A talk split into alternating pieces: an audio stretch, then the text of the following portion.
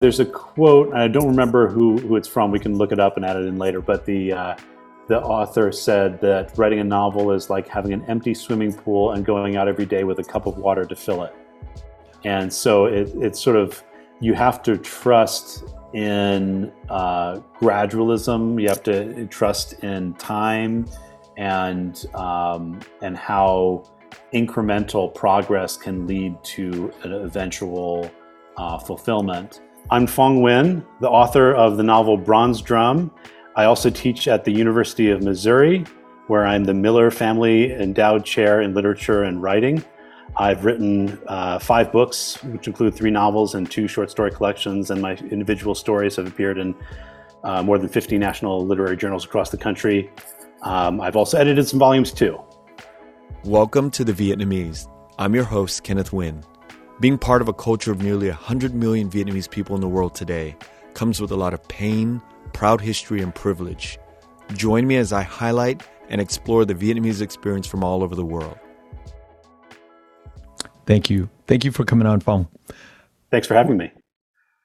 What does it mean to be Vietnamese to you nowadays? Um, I think that nowadays is really key, right? Because it sort of evolves and changes throughout one's life. And um, I think right now it means uh, pride and belonging to a thousands year old culture, uh, one that, you know, in the relatively recent history is being discovered and better known throughout the world. I finished Bronze Drum over the weekend, and one thing that I kept thinking about over and over and over again is how close we were, the Vietnamese, come to extinction. Yeah. You yeah. know, with all of these invaders and all of these people trying to take over Vietnam, it's it's really miraculous that we have become and and and have remained here on Earth.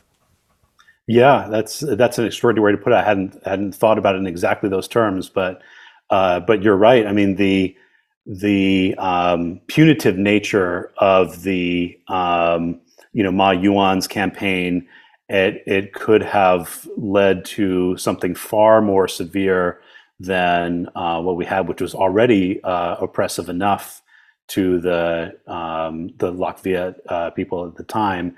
Uh, and it could have not just endured for as long as it had, but it could have remained and it could have led to, as you say, a kind of extinction.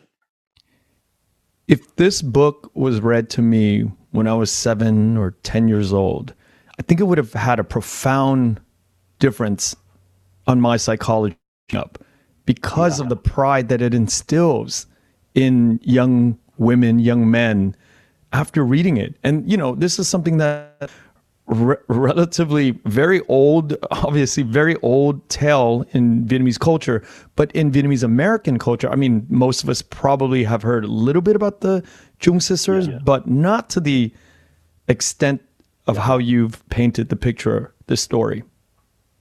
Yeah, it's it, it, was very meaningful to me growing up. Um, I it's not as though my father was telling me the story of the Trung sisters as a way of instilling Vietnamese culture in in me and my brothers, but rather it was just one of his favorite stories. So you know, he would also tell the story of uh, Journey to the West, you know, the Monkey King story, and he would tell the story of the um, Three Kingdoms, and he would tell the story sometimes of you know uh, the Fable de La Fontaine, and and so it was just kind of one of his go-to stories, and the consequence of that is it became part of my canon of characters and stories, and um, and then I experienced some frustration when I would go to school and people wouldn't know the same characters and stories that I knew, and uh, then went to college and my professors didn't even know um, who these characters were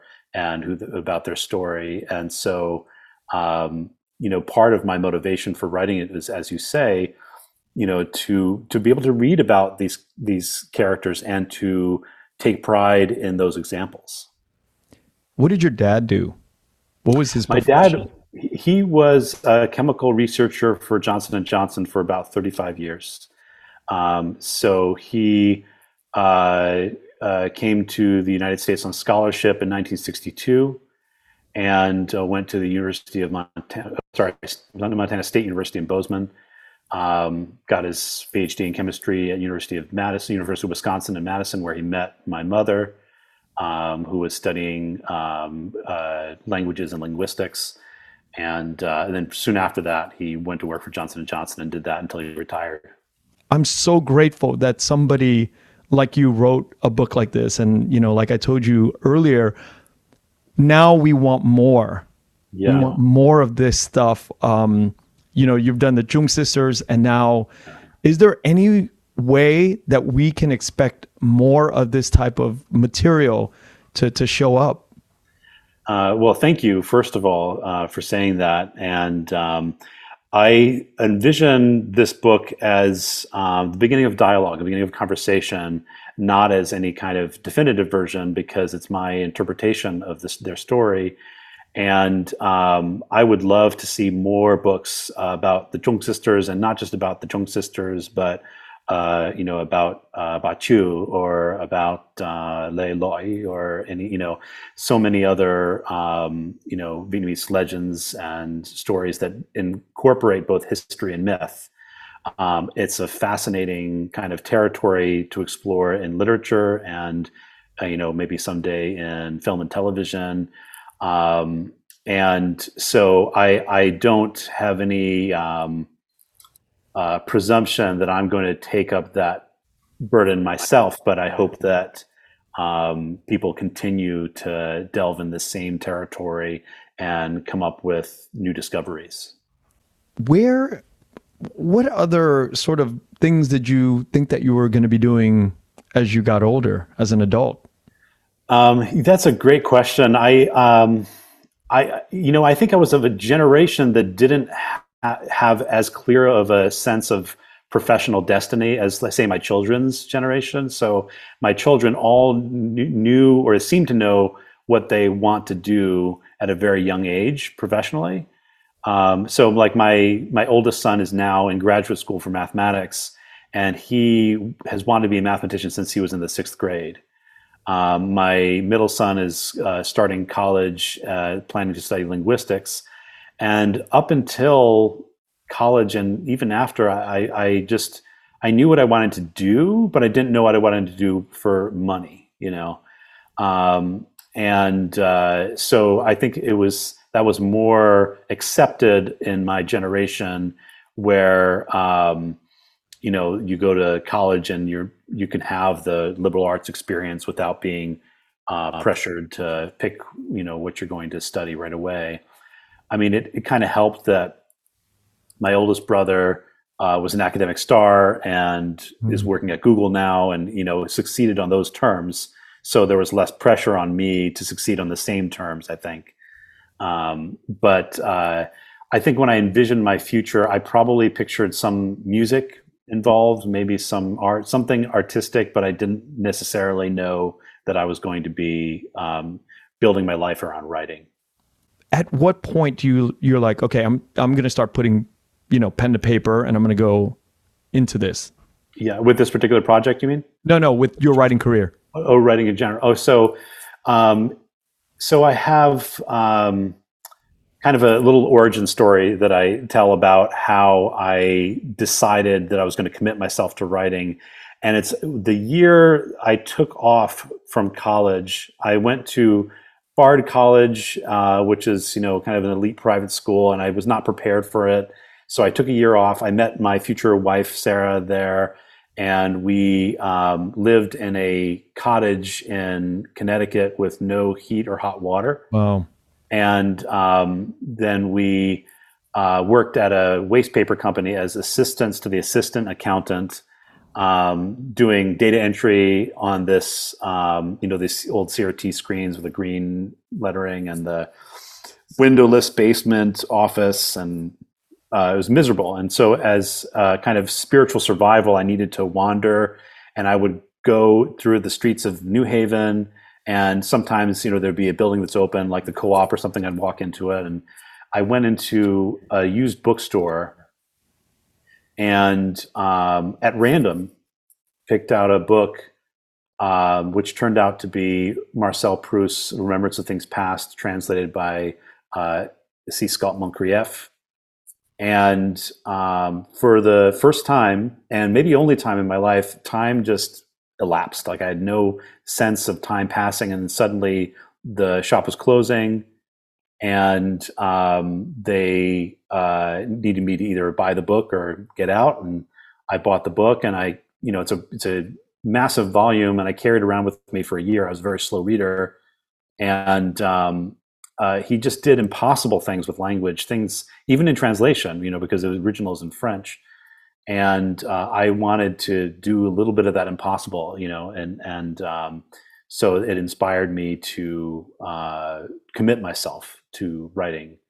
And I, I, didn't have any awareness of Proust as like being like people think that Proust is this like big pretentious kind of academic um, name, but uh, at the time was, I was just enamored of the sentences and, and didn't think of it as his reputation or anything. I just thought of it on the level of the um, of the language, and um, found it to be so stirring and moving and beautiful and um, articulate.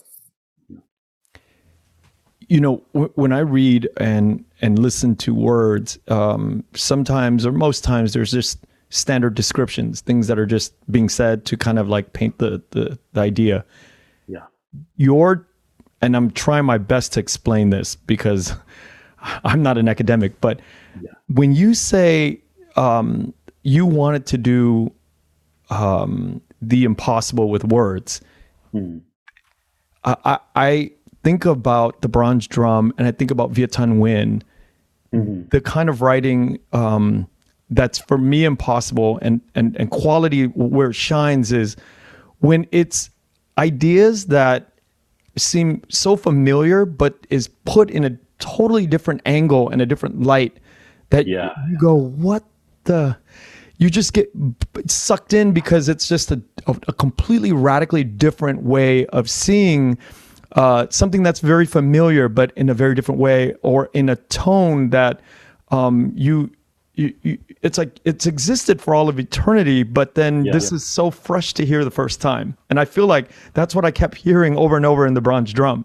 That's amazing to hear. I, I feel that way uh, reading Viet Thanh Nguyen is the, yes. the that I, I didn't know that I knew that until I read it. You know, it was like it has always been there, and, yeah. and so um, so it's wonderful to hear that that uh, a reader can have that experience with Bronze Drum as well. Yeah, yeah. Um, and then, you know, you have to do so much other acrobatics with you know story design and you know pacing and keeping up trying to make it all balanced but then on top of that there's this sort of in, the impossible with with words and I, it's beautiful yeah. there's probably a skeletal version that exists throughout you know the history of the the Trung sisters um, how did you sort of mitigate and balance the the amount of of your artistic infusion into the the book? Yeah. Um, it was uh, a long road, and it was frustrating at first because I thrive on information as a writer. I need to, you know, the more the better. Um, the more uh, details already exist within the story, the better. Um, and I was working with a um, scholar who is an anthropological archaeologist at University of Wisconsin named Nam C. Kim, and um, he uh, wrote the book uh, "The Origins of Ancient Vietnam." And um, uh, working with him, uh, I learned, um, you know, some very important things which I brought to bear on the story. But I also learned how little is known about so many things. Mm in terms of you know the medicinal system of the time, the calendrial system of the time, like all the material culture stuff. Like you know that is is you know is good, but um, the stuff that is immaterial uh, was much harder to um, figure out because so little is known.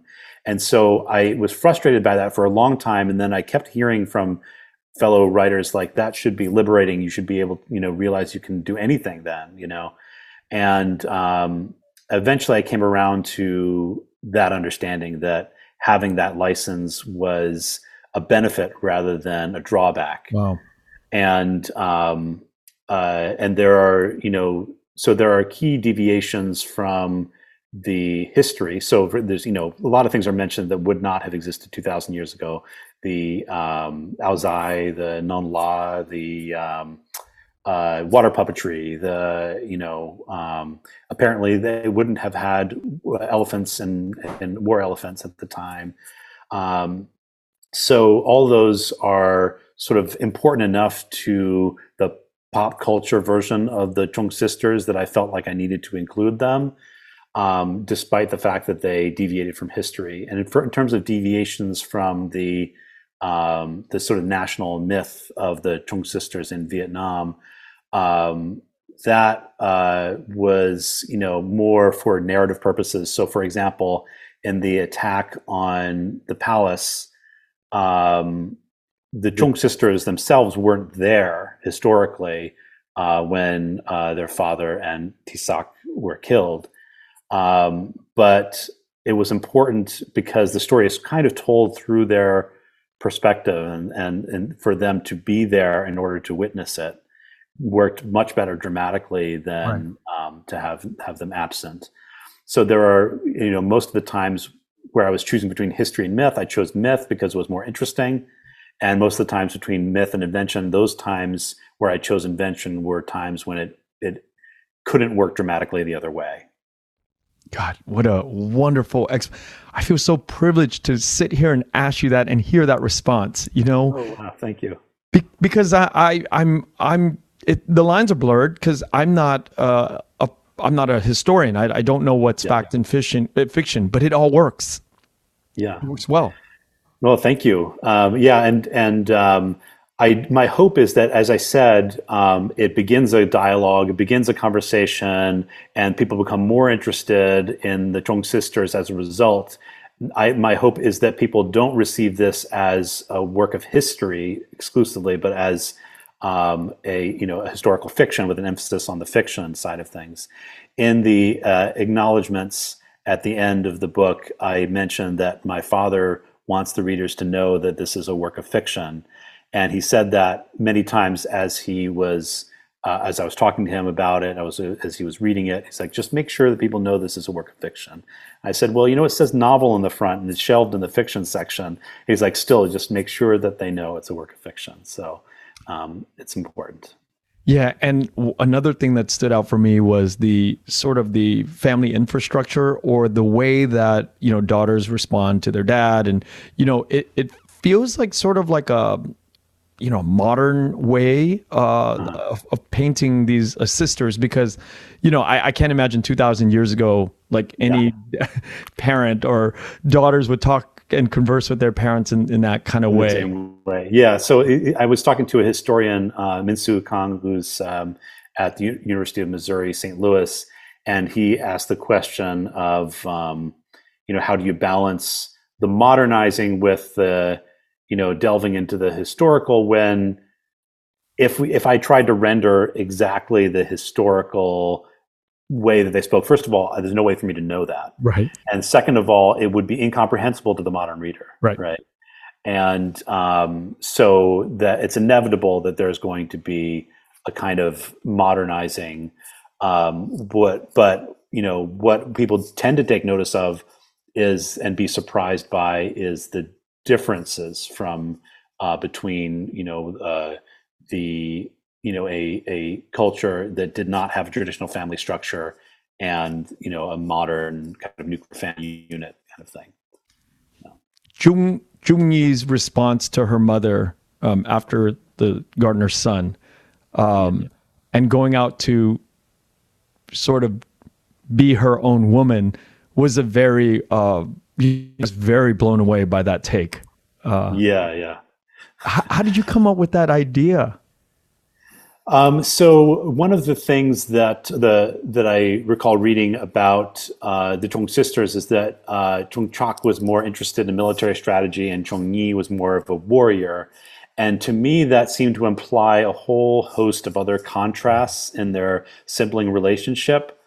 And so um, I saw Yi as having possessing a certain unquenchable fire, right? And um, part of that was inevitably going to inform her relationship to her parents. And um, the fact that she was an aristocrat perhaps enabled her to be more rebellious than she otherwise would have been. But uh, it's also at a time where these things are still being negotiated, where the family itself is still being negotiated because the influence of Confucianism is only, you know, 100 years old, and um, uh, there's still these very uh, traditional um, uh, ways of viewing things and of experiencing the world, which contradict it. Yep. The the way a modern reader like me related to the two sisters is uh, uh, whenever you were going to one voice or the other voice or description of, of either sister, I took upon it, I, I imagined myself as being, oh, the rebel, the freedom, you know, the the, yeah. the thrill seeker, the adventure seeker. Oh wait, I also have a very uh, strategic side. I also have a very calm. You, so yeah, yeah. it sort of allowed me to kind of relate in a way that you know we have both sides of this in in each yeah. person. that's great. I'm really glad to hear that because i i find for myself sometimes i if i read a book with two focal characters i side with one or the other and it's hard to relate to both especially when there's such strong contrast between them so I'm glad that that was your experience. I hope that that is readers' experience that they identify strongly with both Trung Trac and Trung Nhi as opposed to just saying yeah one, one or the other. Yeah. Well, the, well, the thing is, they're both heroic, right? So you, I mean, yeah. me as a young, you know, in my mind, I'm like, I want to be a hero just like Trung Trac or Trung Nhi, right? Like, yeah. I want to be both of them. And so every time one of them pops up and the story's focused on that sister, I'm like, oh my god, I I'm, i want to be that person. I, my my young child boy inside me, yeah, yeah, saying that I want to be that. I want to be that. So it balances out, sort of, it rounds out the the relationship that I have with with the reading. Yeah, yeah, that's beautiful. I, I think that that uh, you know, if you can read with that the the the mind of that and the perspective of that inner child, that's wonderful. Yeah. Anytime that happens. Why this story and not like the 10 other ones that Vietnam has? Yeah. So um, I, you know, uh, I grew up with um, this being the main story because there was the story that my father was most interested in, right? So I knew about uh, some other legends, but I didn't know them as deeply or care about them as much because they weren't told to me as often and weren't told to me with such um, a sort of loving care, you know. Um, so in some ways, it was just inevitable that I was going to um, write uh, the story of the Trung sisters as opposed to any variety, any any other story. But also, there's so many little um, stories within the story which are so wonderful, like the um, hunting of the tiger, the skinning of the tiger, and then writing their their version of the Declaration of Independence right on the skin of the tiger. No I, you know, I didn't make that up, right? That's the part of their story. And the uh, Phung Thi Chinh, uh, who uh, you know uh, gives birth on the battlefield, slings the baby into the quiver and keeps on fighting. Um, you know, it's that's just sheer badassery. Yeah. Um, and uh, there's so many stories throughout the book that um, I was just eagerly awaiting writing them because I've for so long um, enjoyed hearing about them. Well, shout out to Queen O. She is the mm-hmm. person that narrated the the Audible uh, version. Yeah, narrates it beautifully. Beautifully, she did a great job. Yeah. Uh, she introduced us, and so thank you so much, Queen. Um, yes. I reached out to her throughout the as I was working working through the book and listening and just texting her saying, I cannot believe a man wrote this. and and she said, this is what she said to me that was, you know, um, she said, Phong's done the work. Mm-hmm. And the work is the processing of, I think what she means is the perspective of, of a woman. Yeah. And, um, you know, the ideas inside of these women and it, that for me probably takes a lot of courage to say, you know, I'm going to tell the story. You know, as a man, to to take on that as a big uh, task. Yeah. I mean, how did you that? So I, I think um, you know that's one of the reasons why it was you know a long road is feeling as though I had um, the right to tell their story for a variety of reasons. Um, but um, one thing that helped me access um, their characters in the story was thinking them of them not from the outside and not like here are these women, et cetera, et cetera, but here is Trung Trac, here is Trung Nhi. They're individuals with selves and the consciousnesses, and consciousness is not gendered, right? The experiences of, of women and men can be quite different um, as their lived experience, but in terms of the essence of the consciousness itself, there's nothing um, that uh, says this is the way that women think ultimately, this is the way hmm. that men think ultimately. So thinking of them as individuals was um, was key to um, to writing this book and um, creating their characters. Um, and uh, yeah, in terms of representing the strength of the Trung sisters, uh, part of that had to do with my own sense of the strength of women in my life and the women in public life, and you know, women um, who, for one reason or another, uh, society and you know, in American society, we still have not had a woman head of state, and you know, people are overlooking and somehow blind to the strength and leadership of these great women leaders. And um, so part of the motivation for writing it as well was demonstrating how uh, powerful and great such leadership can be. And that brings me to this idea of using the word king throughout yeah. the novel. Can we talk about that? Why king and not queen? Yeah. Um, so um, the the the uh, uh, the, the the name right Trung Vuong means uh, the, the she king of the Viets right? That that and so um, the uh, it was just inherent I think in the language and in um, so uh, I, I, perhaps there wouldn't have been an equivalent of you know a, a co-regent in in the time. I'm not sure why the term king is so insisted upon but it is in translations and in the histories of the Trung sisters. And so I was writing them as she kings instead of as queens because it was consistent with what I had been reading. Oh, interesting. How that's like baked into Trung Vuong. Yeah. Vung is, is king, I'm, I'm assuming, right?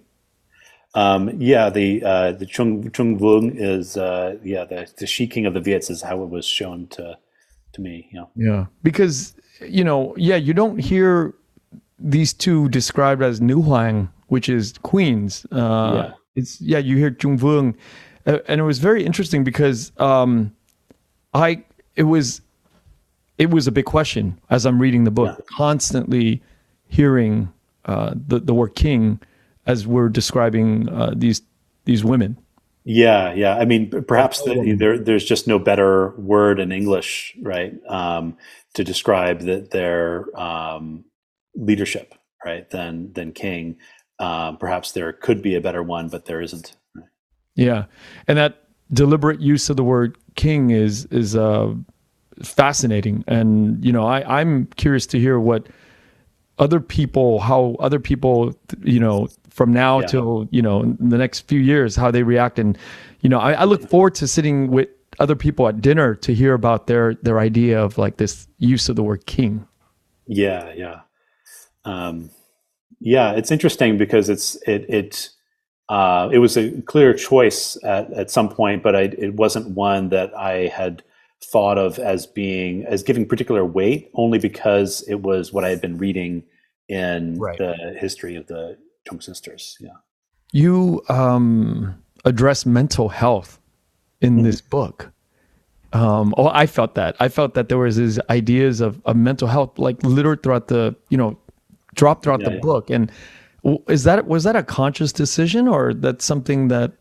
It's fascinating. Um, uh, it is something that um, you know I have a family history of mental illness and things like that. So there's um, it's uh, certainly something that's on my mind, um, and it, it wasn't necessarily um, something that I was putting as like you know what I mean a uh, like topic of the week kind of thing. It wasn't right. anything like that. It was just if you know the, the its presence is probably there because it's such a big presence in my life. Has this the writing of the book, the researching of it, affected in any way your relationship to uh, your wife, to your mother, to women in general? Um, that's a question probably best directed to my wife, but uh, that's a good question, a very good question. I, I have noticed some uh, you know changes, um, but I I don't know whether to attribute them to the writing of the book. You know, it wasn't like I would write a passage and then I would have this big breakthrough in my uh, relationship or, or, or whatever. But it was, um, I think, more gradual. And I should say this isn't the first time that I've written mm. about women from the perspective of women. Um, so um, uh, so I, I, don't know if it's a sort of a much older development in my uh, really history of my relationship. But oh, makes sense. Um, yeah, no, I, that's a question for somebody who's more self-aware than I am. I think. but by you just saying that shows how self-aware you are. how, how long did it take for you to write it? I started, so I started researching it maybe 2013, but not you know, I was also writing other projects, so I wasn't sort of doing that full time or anything. I started writing it in 2016. I completed it in 2020, and it's been kind of a two year route to publication. So, wow, it's almost 10 years. Yeah, yeah. So, um, yeah, if you count that that sort of early research phase, then mm-hmm. yeah, almost 10 years. Yeah. What does it take for an artist, a writer, a musician or somebody who's creating to stay on the path for that long. Because i'm sure you know as a creative you have a lot of different ideas a lot of different avenues that you can pursue. How does it what does it take to stay on this one project? How do you do that? Yeah um, so uh, there's a quote i don't remember who, who it's from. We can look it up and add it in later but the uh, the author said that writing a novel is like having an empty swimming pool and going out every day with a cup of water to fill it. And so it, it's sort of, you have to trust in uh, gradualism, you have to trust in time and, um, and how incremental progress can lead to an eventual uh, fulfillment. And um, I think that comes from a lot of practice where, you know, I, I, my first couple of books are collections of short stories. And, you know, short stories obviously are kind of sprinting rather than marathoning, mm. but, um, but you don't know that you're going to come out of it with a whole book of stories until you do. And then, you know, even though you had been doing these sort of shorter projects, then eventually leads to this longer thing and seeing that um, I think enabled me to realize that the same would be true of the novel, except that you don't get those um, uh, what do you call it? The instant gratification of you know I'm going to publish this and then somebody's going to read it and then it's going to give me fuel to work on the next one. You know that that has a much longer time horizon with a novel, and you have to believe in a project for a lot longer. And um, for me, uh, I'm often driven by uh, voice. Uh, if there's a voice that I like to inhabit for long periods of time, then I don't mind the work at all. In fact, it can be a great pleasure, and um, and which is not to say it's easy, but uh, but yeah, that kind of um, daily devotion to the task of writing comes from both practice and from um, uh, you know that uh, evidence of it working before. The idea of the drum patterns uh, from yeah. the bronze drum uh, was that historical uh, accurate, or did you kind of come up with that? So um, you know the obviously uh, the drums themselves uh, are still remain a, a powerful symbol. Um, but what they were used for is still they speculate that they were used for ritual, for music, and for military, but they don't know for sure that wow. they're used. And so uh, it, it it worked best within the story for them to be used for all three purposes. In terms of what the rhythms were, that's entirely my you know uh, invention because um, they you know we we cannot have known how what the drum rhythms would have been. Um, and I had a little fun a little bit with the onomatopoeia, right? The the make, trying to simulate the sound of drums through you know using a lot of different uh, letters and different configurations. So what, what inspired this sort of sort of idea of you know this uh, audio sort of um, rhythmic musical infusion into the story?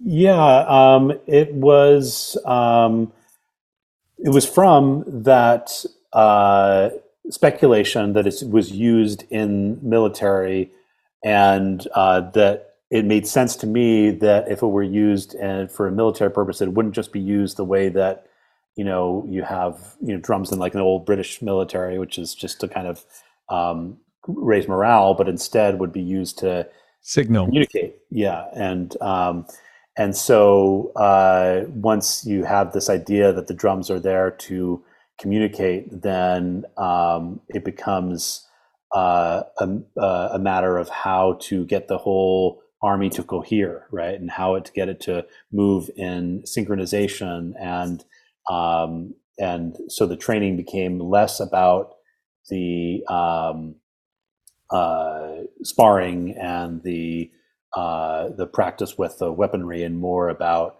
um, making sure the army is moving in sync. Is the bronze drum very specific to Vietnamese culture, or does it exist in China and, and Korea and other cultures? Uh, so, in uh, the southern China and northern uh, Vietnam, that that that dong son drum would would appear, um, you know, in during and before this period, right? Um, so um, uh, I I don't know beyond that I, that, that I, whether it appears in in other cultures, but that particular style and um, and that particular shape and everything, I think, is distinctly um, of northern Vietnam. What are the next projects that you are working on, if you don't mind sharing? No, I don't mind sharing at all, and um, I'm working on um, a project right now which I think will have both a nonfiction and a fiction component to it, which is writing uh, a family history. And um, it's surrounding an incident in 1947 when my father was three years old, and there was a French air attack on the estate where they were living outside the city of Nam Dinh. And um, unfortunately, uh, his mother and his one year old brother were killed in the airstrike. And um, after that, in order to process his grief, my father's father wrote a letter to my father about who his mother was, about the incident itself, about his process of grief. And it, you know, he wrote it in French. It was translated into Vietnamese by his wife's family. It was kept in the family archives, and my father never received it until 1982. And uh, he just happened to be visiting uh, a friend in uh, a family uh, friend in, in, St. Louis who said, "Do you have a copy of the Le Livre de mon fils?" And he said, "I don't know what that is." And he said, "It's a letter that your father wrote to you when you know after your mother died." And so he wrote to his contacts in Vietnam had the letter sent to him. He translated it into English so that my mother could read it. And I read this letter almost by accident. And when I was 19 years old, my fa- my mother was cleaning out some old papers, and she said, "Oh, you, might be interested in this." And you know, it's I grew up in a, a, you know with my father not being very emotionally expressive. Um, but here's this deep emotion in this letter about something so critical to our family history and I've I wanted to write about it ever since. And um, so I plan to write a memoir about the journey of that letter, and about um, you know my father's journey uh, to the U.S. and um, and his parents um, you know in in Vietnam, and I also plan to write a fictionalized version of this history uh, centered more around my grandmother and my imagining of who she was and her experiences. So, can you tell me a little bit about the content of the letter? Yeah. Um, so it first uh, very straightforwardly lays out the day, and so it was. Uh, you know, I think June 10th of 1947, and um, and the this was like a retreat because they thought that the city of Nam Dinh would have been, you know, was, was experiencing bombings and things like that. And so they had to flee from the city and they thought they were safe in this countryside uh, in the town called, uh, I'm going to mispronounce it, but Hai Hao. Um, and uh, they were staying at this estate with a bunch of other families. And um, the uh, and then he describes the uh, the approaching um, planes and how people didn't think that they were actually going to attack the estate because it was not a military uh, compound or anything. It was just you know a bunch of families living there, and so they fled the the building because of the they thought it would be bombed, but instead they kind of strafed the countryside. And my um, grandfather was holding my father, who was three years old at the time, and ran to this row of pines. And my grandmother was holding my uncle, who was 11 months old, and um, she was paralyzed with fright in the field, and a single bullet went through the uh, the baby's mouth and into the mother's heart, and uh, the baby died instantly. And I think uh, my grandmother struggled a little bit with uh, with before she died, and then um, and then it writes about his grief, and um, it writes about who she was and about how she was very she was all about family and um, how she um, uh, loved games and how she uh, you know really appreciated her close friends and and then it was about um, uh, so my my grandfather was an engineer a civil engineer and so he puts it in almost mathematical terms when he's writing about his grief and i wish i could remember or i could probably look it up but um, the uh, the exact terms that he uses um, because I don't know from math at all. But you know, he uses these sort of mathematical terms, terms about like the derivative of our happiness is you know with wow. respect to zero something or you know, and um, so but it's it's beautiful despite it's sort of the the the use of math and stuff in it.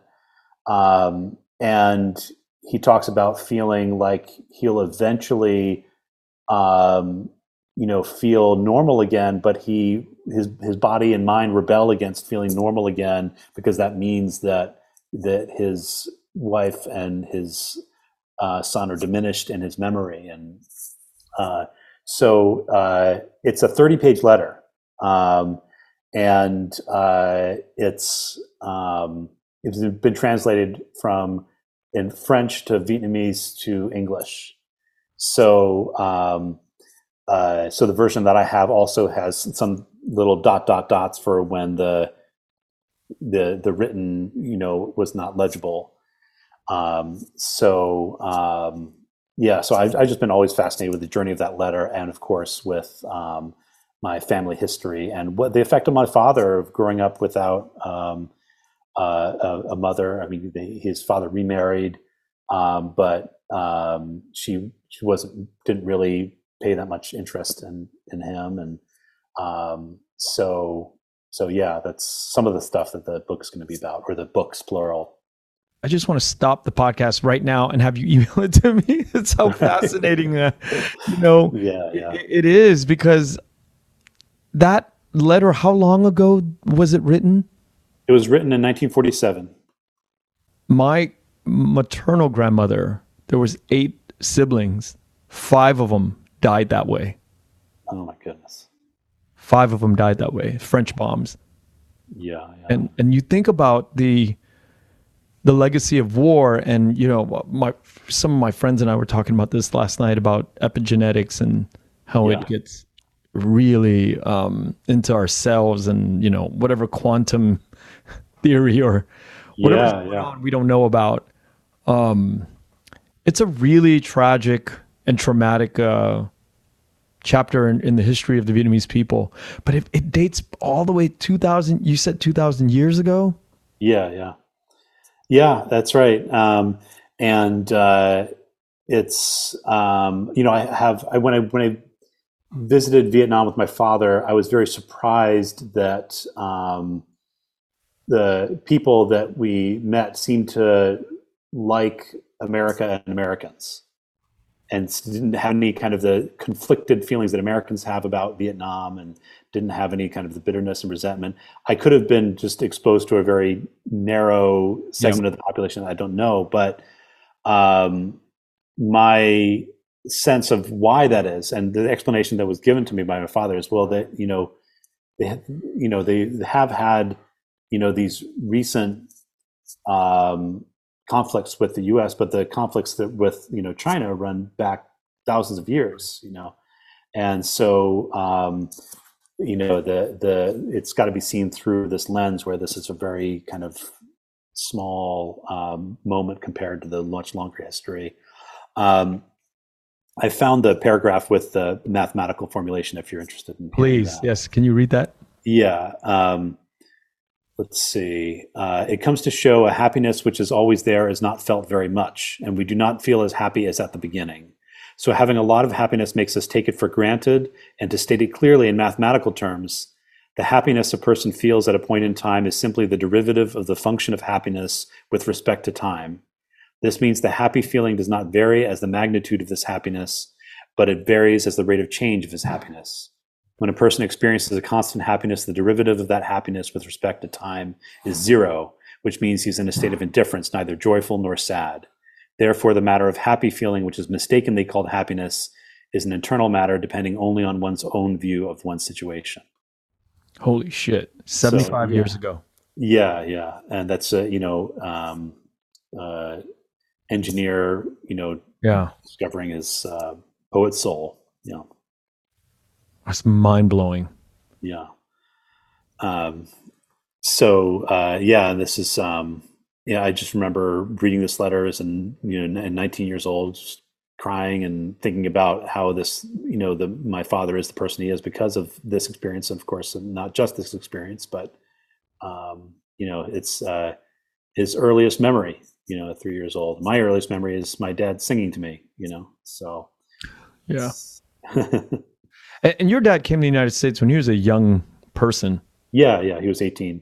18 and he wasn't uh, in the military or didn't have to go through.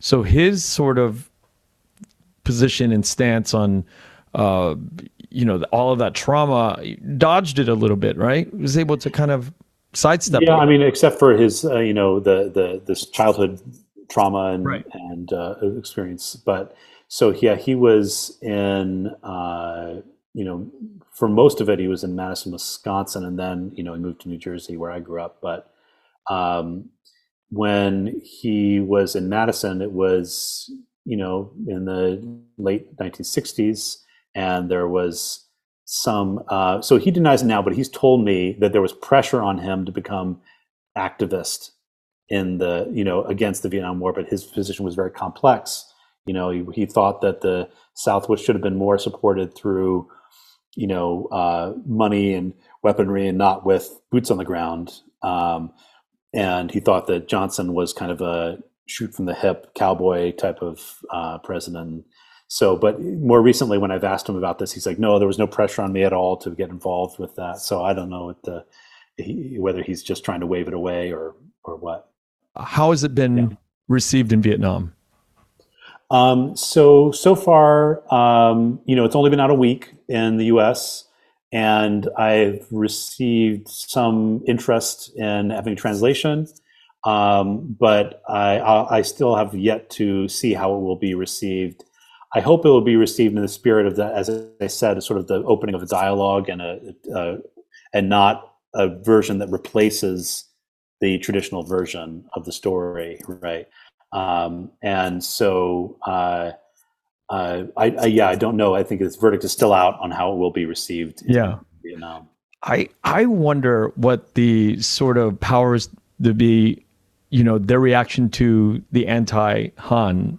You yeah, know, yeah. You know, I wonder how that because of their censorship, sort of, they want to play, you know, nicely with the Chinese, and you know, wonder how that equation all you know works out. Yeah, yeah, that's a good point, and I. I I like to think that uh, Ma Yuan's portrayal is as a more sort of subtler and nuanced portrayal of uh, the Han Chinese character, and um, you know, not as villainous as say the commander, um, you know, or the governor.